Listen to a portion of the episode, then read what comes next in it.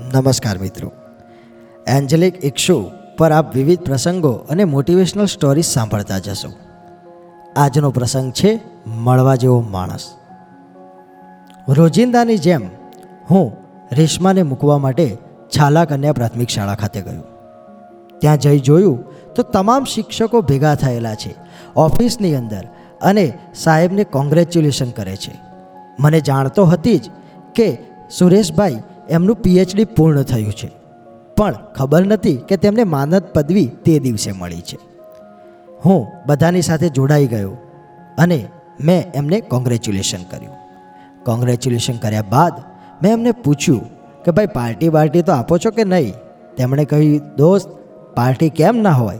ચાલો હું તમને પાર્ટી આપું. બધા જ આપણે પાર્ટી કરીએ. મેં ઉત્સુકતાથી એમને પૂછ્યું કે છેક પીએચડી સુધીનો અભ્યાસ આપે કેવી રીતે પૂર્ણ કર્યો? તેમણે વાતની શરૂઆત કરી.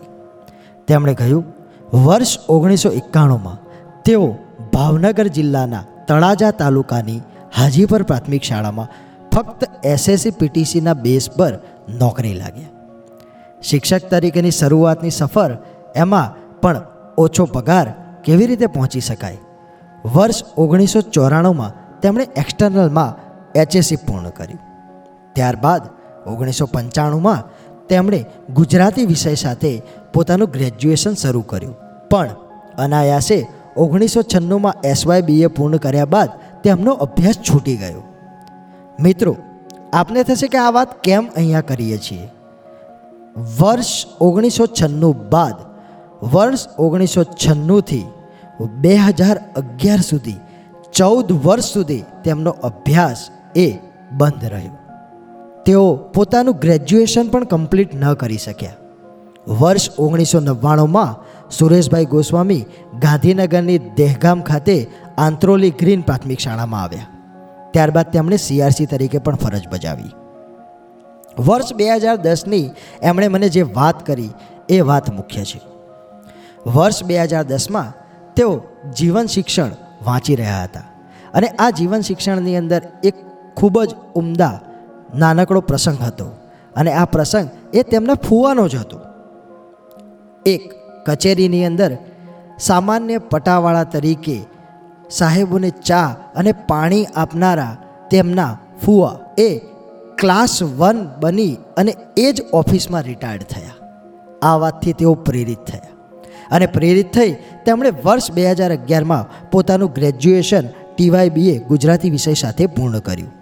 ગુજરાત સરકારે આ જ સમયગાળામાં એમએ બીએડ એમએડ વગેરે જેવી ડિગ્રીઓવાળા શિક્ષકો લેવાની શરૂઆત કરી. અહીં પૂર્ણ જનૂન સાથે તેમણે પોતાનો અભ્યાસ શરૂ રાખવાનું નક્કી કર્યું. વર્ષ બે હજાર બાર અને તેરમાં તેમણે આંબેડકર યુનિવર્સિટીમાં એક્સટર્નલમાં બીએડ પૂર્ણ કર્યું. ત્યારબાદ બે હજાર ચૌદ અને પંદરમાં તેમણે master of arts social science વિષય સાથે આંબેડકર યુનિવર્સિટીમાં જ પૂર્ણ કર્યું.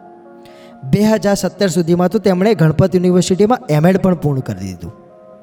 બે હજાર વીસમાં તેમને માધવ યુનિવર્સિટી રાજસ્થાનથી પીએચડીની પદવી પ્રાપ્ત થઈ. શિક્ષણના વિષયમાં તેમણે ખૂબ ઉમદા કાર્યો કર્યા અને સાથે સાથે પોતાનો અભ્યાસ પણ ચાલુ રાખ્યો. તેઓ શિક્ષણ સેવા વર્ગ બેની પરીક્ષા પણ પાસ કરી ચૂક્યા અને ઇન્ટરવ્યૂ સુધી પણ પહોંચવાના છે.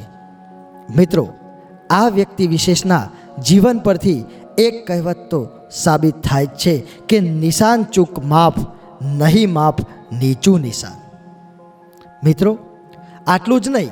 જ્યારે મેં એમની સાથે વાત કરી, ત્યારે મને એ પણ જાણવા મળ્યું કે ગામની અંદર પણ તેમનાથી પ્રેરિત થઈ ચારથી પાંચ અન્ય મિત્રો એ રેવન્યુ, તલાટી, બેંક અને પોલીસ ખાતામાં પણ જોઈન થયા. આ ઉપરાંત એક દીકરી અત્યારે પીઆઈ તરીકે ફરજ બજાવે છે. મિત્રો આપણા જીવનમાં આવા વ્યક્તિ આપણી આસપાસ જ હોય છે. પરંતુ ક્યારે આપણે તેમની સાથે વાતચીત કરી, તેમણે જીવનમાં શું સંઘર્ષ કર્યા છે અને ઉચ્ચ સિદ્ધિ મેળવવા માટે તેમણે જે પ્રયત્નો કર્યા છે, તે પ્રયત્નો ખરેખર બિરદાવવા લાયક હોય છે. અને એટલે જ કહું છું કે મળવા જેવો માણસ. મિત્રો, આપને આ પ્રસંગ પરથી, આ વ્યક્તિત્વના જીવન પરથી કંઈ વિશેષ શીખવા મળે અને આપ પણ આગળ વધો એવી અભ્યર્થના સાથે જય હિન્દ જય ભારત.